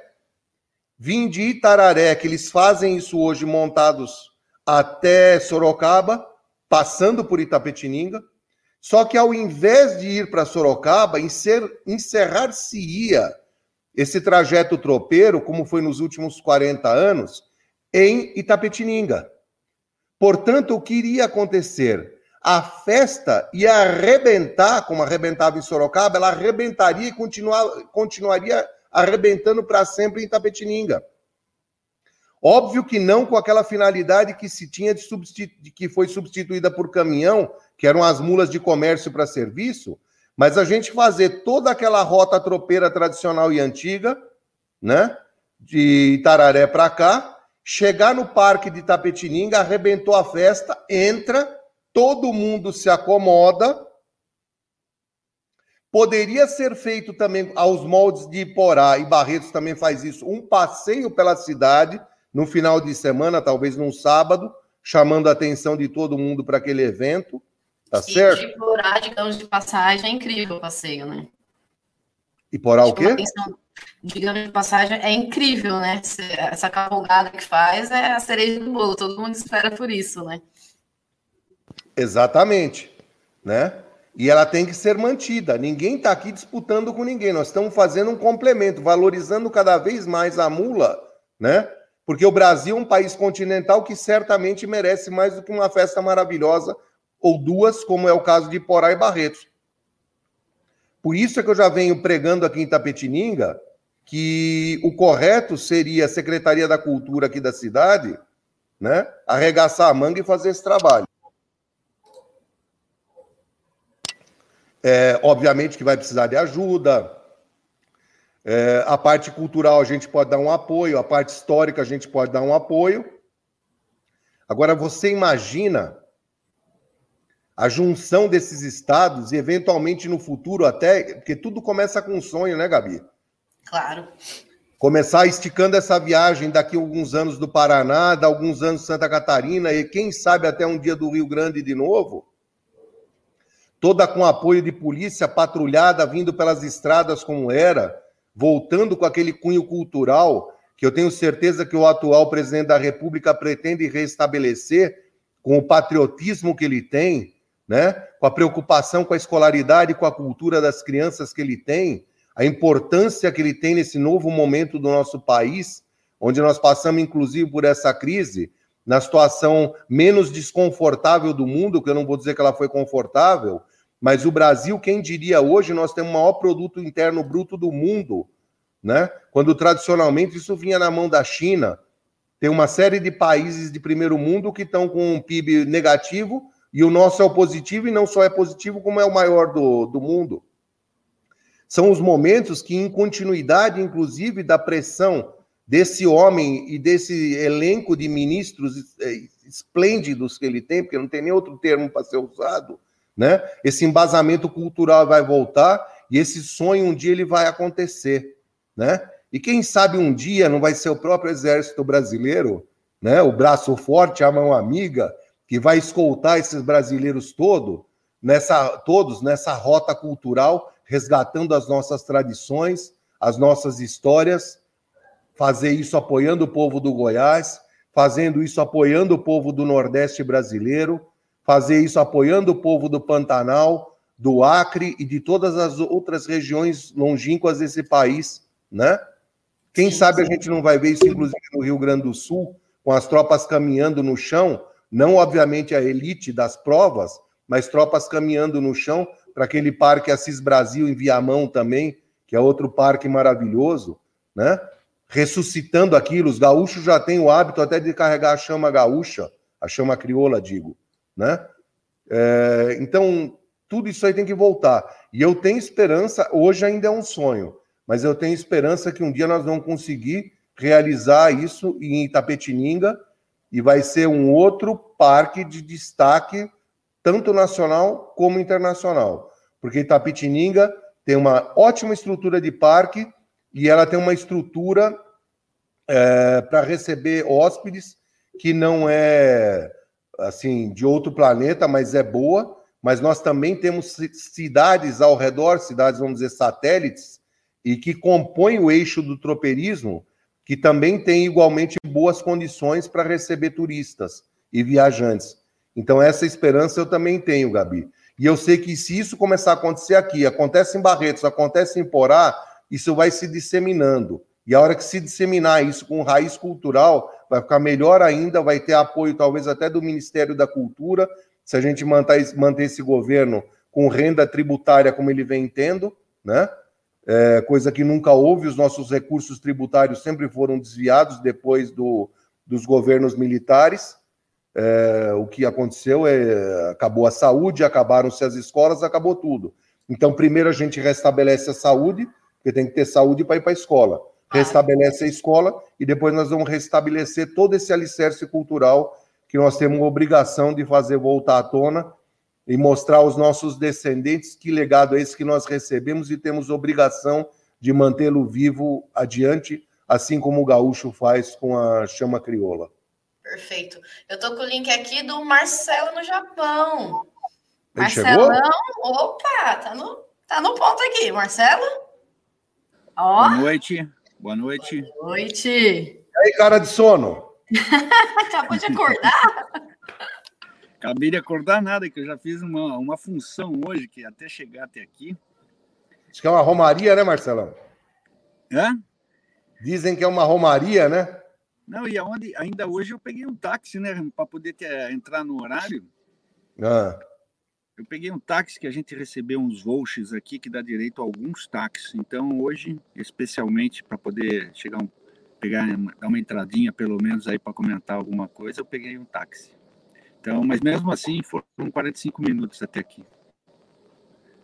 É. Daí tem uma, eu estou no lugar aqui, eu estou na, na, tribuna da imprensa, né? É, na minha frente aqui. É, eu estou num lugar bem alto, lá em cima estão vendo placar, né? Tô. São arquibancadas toda vazia e tem, assim, pelo menos um, um terço dessa arquibancada aqui é ocupada por essa tribuna da imprensa que está praticamente vazia. Tem um, um, outro jornalista ali no outro extremo, tá as, os monitores aqui que tem, um monitor na minha frente, então eu vejo a pista lá embaixo e um monitor que dá todos os detalhes das apresentações aqui. Tem também um, um esquema aqui de esses desse plástico aqui, que caso chover, hoje já choveu um pouquinho, mas parou, tá, tá quente, tá úmido aqui. O problema aqui não é nem tanto o calor, a temperatura alta, né? Que fica em torno de 30 e poucos graus, é, mas a umidade que é muito alta aqui em Tóquio. É, porque é uma ilha, né, Marcelo? É. E você está aqui à altura do nível do mar, você sabe? Ilhas, né? Oi? A que altura do nível do mar você está em Tóquio aí, você sabe dizer? Pô, não tenho essa informação, Ramon. Posso até checar depois para você. Uhum. É, provavelmente está tá próximo do mar. Isso, isso gera realmente um aumento de umidade vindo do mar, né? É natural. É. As coisas bem, né? Capitão. Marcelo. Marcelo. E depois, tendo aqui a que olha, você se é que você está ouvindo bem? Tá ouvindo Não muito bem. Está falhando. Então, a internet. Está falhando? Tá, internet. É, deve ser a internet. Eu também não estou falando muito alto aqui para não atrapalhar e não chamar muita atenção, né? Não, sua voz está tranquila, é só a internet Mas... que está falhando um pouco. É, até que eu tô com sinal de Wi-Fi. Aqui até que não tá ruim, não. Olha, tá meio com delay, né?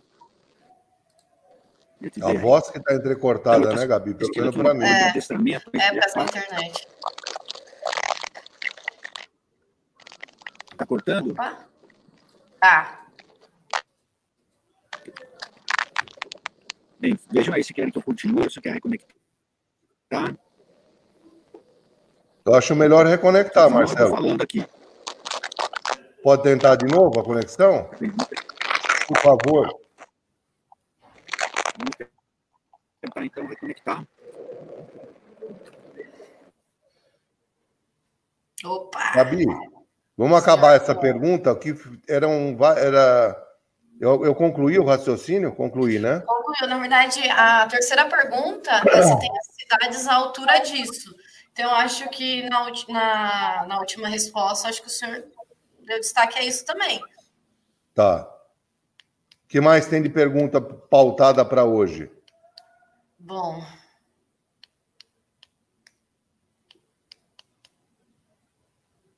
Se você não estiver achando.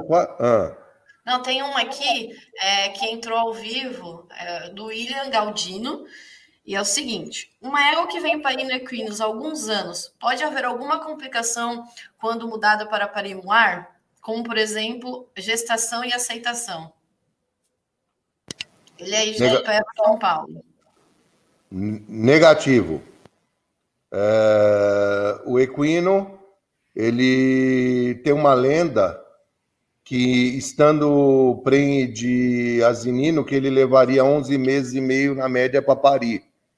Isso não é um fato. O que é verdade, a égua leva 11 meses para parir estando cheia de asinino ou de equino. Não há alteração nenhuma no, no tempo de no prazo de gestação. Também não há problema nenhum de, de nada, de contaminação de nada, né? Cada gestação é uma gestação. Também não há problema de aceitação uma vez que a, a mãe identifica o seu filho de uma maneira olfativa. Lembrem-se que eu mencionei lá no começo que os equídeos enxergam mal. Eles têm alto poder olfativo e auditivo. Então, por essa razão, é, uma vez parindo o moar, ela continua aceitando como filho normal, independentemente da origem do paterna que o indivíduo tem. É, existem alguns poucos casos aonde uma égua, tendo parido um potro, por alguma fatalidade no momento do parto, é, essa égua perde o seu filho. E existem algumas pessoas que fazem, e eu até acho isso relativamente normal.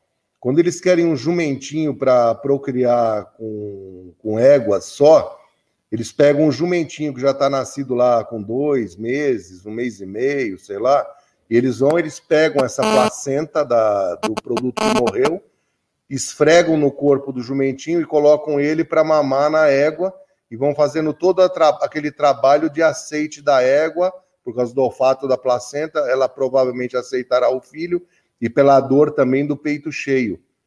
E aí você consegue fazer o asinino mamar na égua. Que vantagem você tem com isso? Toda aquela dor de cabeça de procedimento, de ter que ficar colocando ele com potro, com potra, no creeper, é, depois acostumando com potra, e aquele trabalho não existe mais. Aquele indivíduo ele vai crescer achando que ele é um equino, porque ele está mamando na égua. Então ele não, como eles não têm espelho, óbvio, né? O discernimento deles, o que se dá com o andar da carruagem, ele entende que ele se assemelha a quem e com quem lhe cuida. É muito comum também, vocês devem ter visto isso já, telespectadores, pessoas que pegam, é, por exemplo, pequenos cordeiros, né? Nasceu, tá lá pequenininho, a mãe morreu. Aí o cara vai e faz a mamadeira. Ele, ele ele cria na cabeça dele que ele é como se ele fosse um humano, só que ele sabe que ele tem certas limitações mas ele começa a andar atrás daquela pessoa como se fosse uma, uma mãe dele, porque é quem deu comida. Então ele começa a entender que aquele é o porto seguro dele, aquela é a realidade de vida dele, tá certo?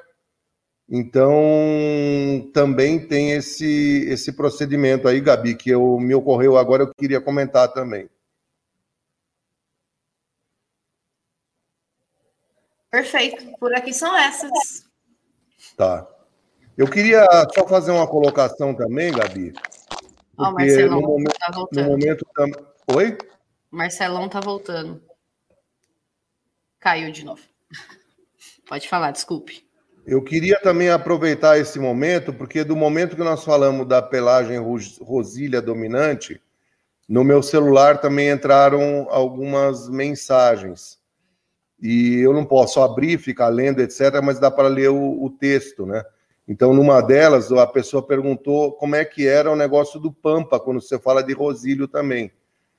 Então, o importante é salientar o seguinte: isso é um pouquinho mais complicado, mas se tiver paciência para entender, vira um negócio meio banal também. Nós temos duas coisas que são pertinentes à pelagem. Então, a primeira, vamos, vamos fingir que nós estamos falando só de pelagem sólida. Nós já falamos, já discorremos sobre isso. Você tem o tordilho, que é o absolutamente dominante, e você tem o alazão, que é o absolutamente recessivo. Né? Você tem uh, as misturas, e você também, obviamente, tem outras pelagens. Quando você faz o Pampa, quando você procura o Pampa como meta, é, a parte que não é branca mantém a tradição da pelagem tradicional de animais que não são pintados, tá certo? Então sempre levem isso em conta. Aí você vai ter o pampa por ter fração branca. Então, por exemplo, ele vai ser pampa de alazão ou pampa de rusílio, porque ele tem maior fração de branco e menor fração de rosílio na pintura do pampa. Então, ele é pampa de rosílio. Se dominar na pelagem do animal a fração rosília, nessa pintura, ele vai ser rosílio pampa. Agora, ser pampa segue uma característica dominante. Ser pampa é dominante, sim. Mas isso não quer dizer que a pelagem sólida da fração escura do pampa seja dominante. O que é dominante é ter manchas e não a cor, ou seja, desculpe, a pelagem dessas manchas. Ficou claro, Gabi, isso aí? Ficou. Mas acho que vale a pena nos próximos a gente dar um pouquinho mais de atenção a perguntas desse tipo, né? Tem, aparecem muitas desse, desse estilo por aqui. E eu sei que o pessoal tem bastante curiosidade. Mas ficou bem claro agora. É, uma hora a gente pode até filmar, né, Gabi? Sim, filmar sim. também, ou fazer essa imagem em loco no futuro. Com certeza, também acho. E o nosso japonês do olho puxado aí? Será que ele fez plástica para arrumar esse olho para virar japonês, Gabi? Ah, Olha eu tô.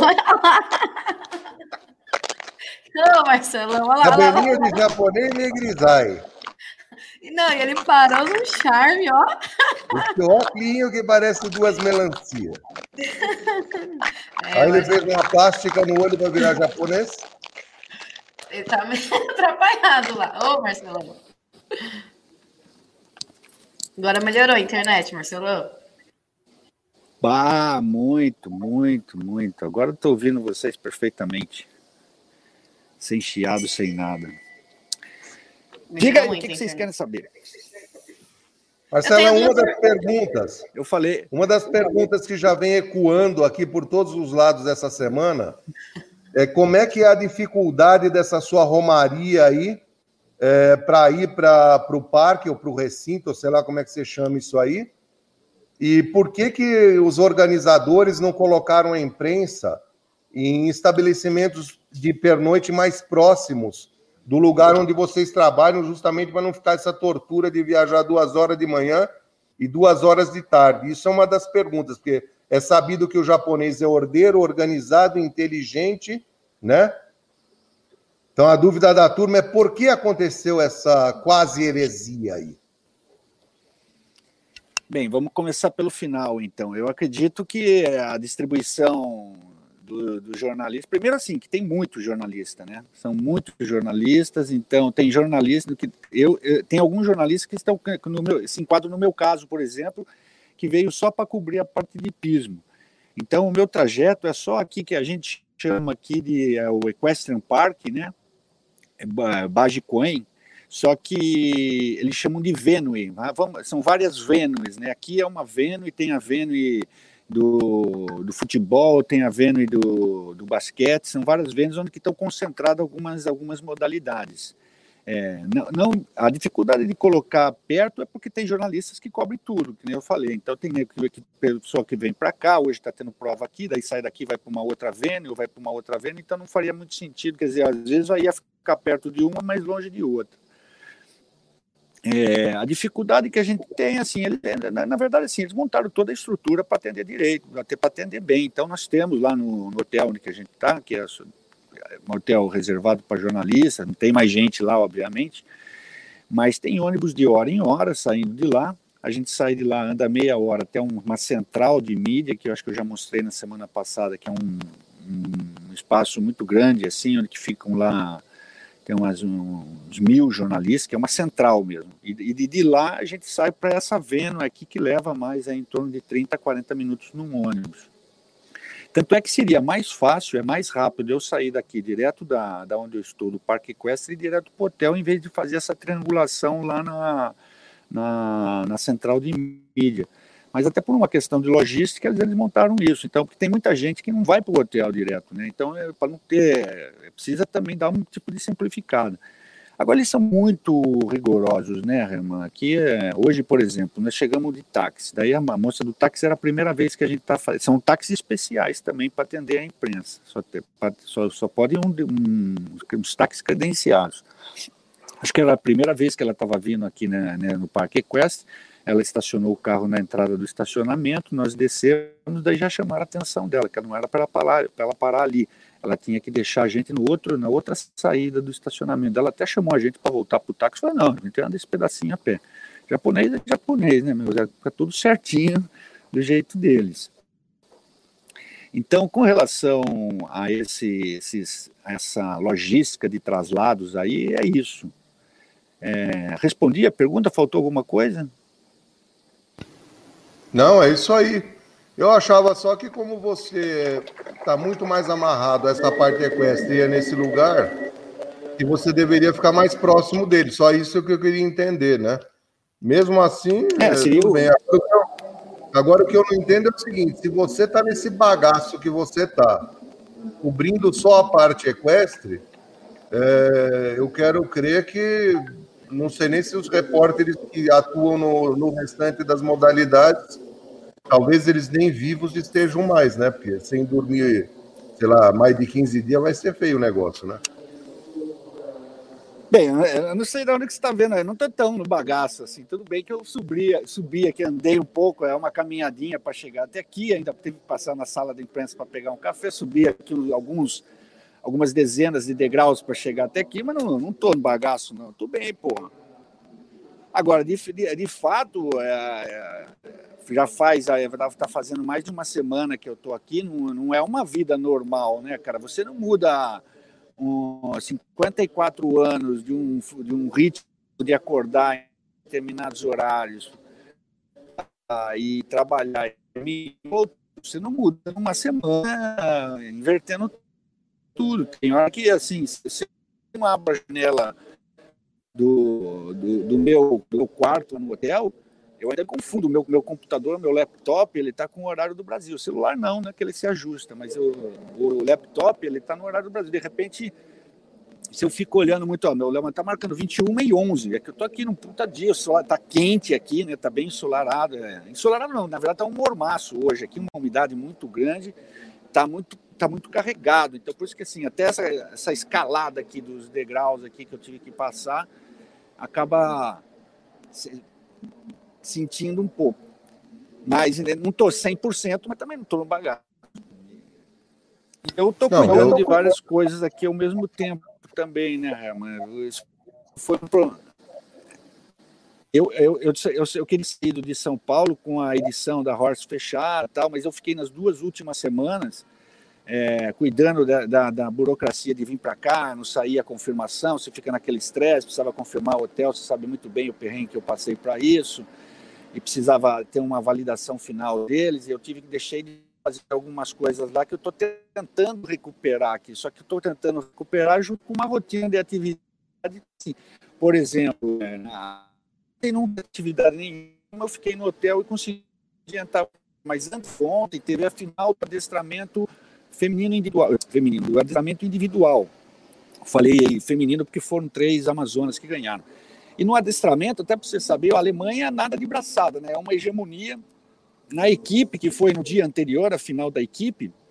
É, a Alemanha ficou, em, ficou com a medalha de ouro e com a prata. É, ficou com a medalha de ouro, desculpe. Ficou com a medalha de ouro, os Estados Unidos com a prata e a Grã-Bretanha com a bronze. A Alemanha, para você ter uma ideia, de 20 edições de, de, de, de Jogos Olímpicos no adestramento, na modalidade de adestramento, ela ganhou 14 você vê a hegemonia que tem a Alemanha na questão do adestramento.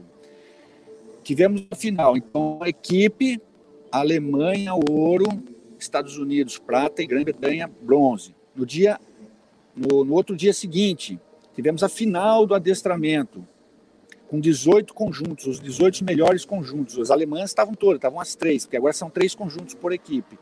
E por pouco elas não pegam o pódio de ouro, prata e bronze. Então a Alemanha acabou ficando com a com, a, com o ouro, com a Jéssica Bockling, que é uma menina nova que está participando pela primeira vez na equipe da Alemanha, 35 anos, já, já participou da, Alemanha em, em 2018, mas nos Jogos Olímpicos ela estreou em Jogos Olímpicos, foi pelos Jogos Olímpicos dela. Tem uma alemã que chama Isabel Wert, que é a campeã de tudo aí, que todo mundo tinha muito, era favorita, fica, acabou ficando com a medalha de prata. E a Charlotte do Jardim, que é bicampeã olímpica, que ganhou em 2018, 2012 em Londres, em 2016 no Brasil com um cavalo chamado Valego, que é um cavalo fantástico, ficou com a medalha de bronze, que é uma inglesa. É, essa inglesa passou a ser a maior campeã olímpica da Inglaterra. Né? em toda, isso considerando todas as modalidades olímpicas. Ela ultrapassou uma, uma remadora lá, que eu não me lembro agora o nome, acho que é Catarine o nome dela, que eu não me lembro exatamente o nome dela. Então, só para você ter a noção dessa, dessa potência que é a Alemanha na parte de adestramento. Na verdade, no hipismo de forma geral, né, nas outras modalidades também, mas no adestramento é uma coisa assim, eu diria que está com os Estados Unidos o basquete, é, o basquete, o, o, o, basquete americano, o, o adestramento da Alemanha está como o basquete americano, entendeu? É, é muito diferente, está muito degraus acima dos demais. Marcelo, me fala uma coisa. Como é que é o desempenho da Áustria? Que a gente sabe que eles têm aquela escola de adestramento dos, dos lipizanos, que vem aí do pós-guerra, e eles também são obcecados por cavalo, né? Que é essa turma de Viena aí. Como é que tá essa tropa aí? Esse povo, esses, esses, esses atletas olímpicos e seus animais?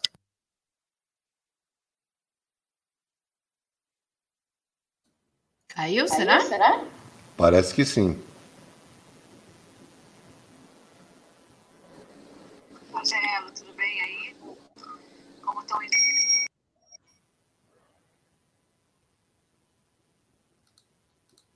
Será que é a patroa? Mas caiu. Acho que a delegada está na linha chamando Marcelão.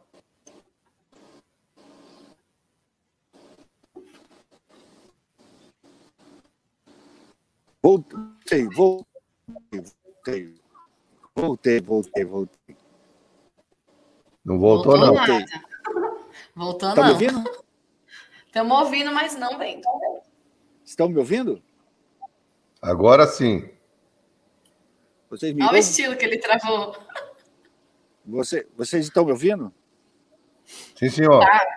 Sim, senhor. É, Continue. Vamos ver se melhora aí a conexão. Onde que eu parei?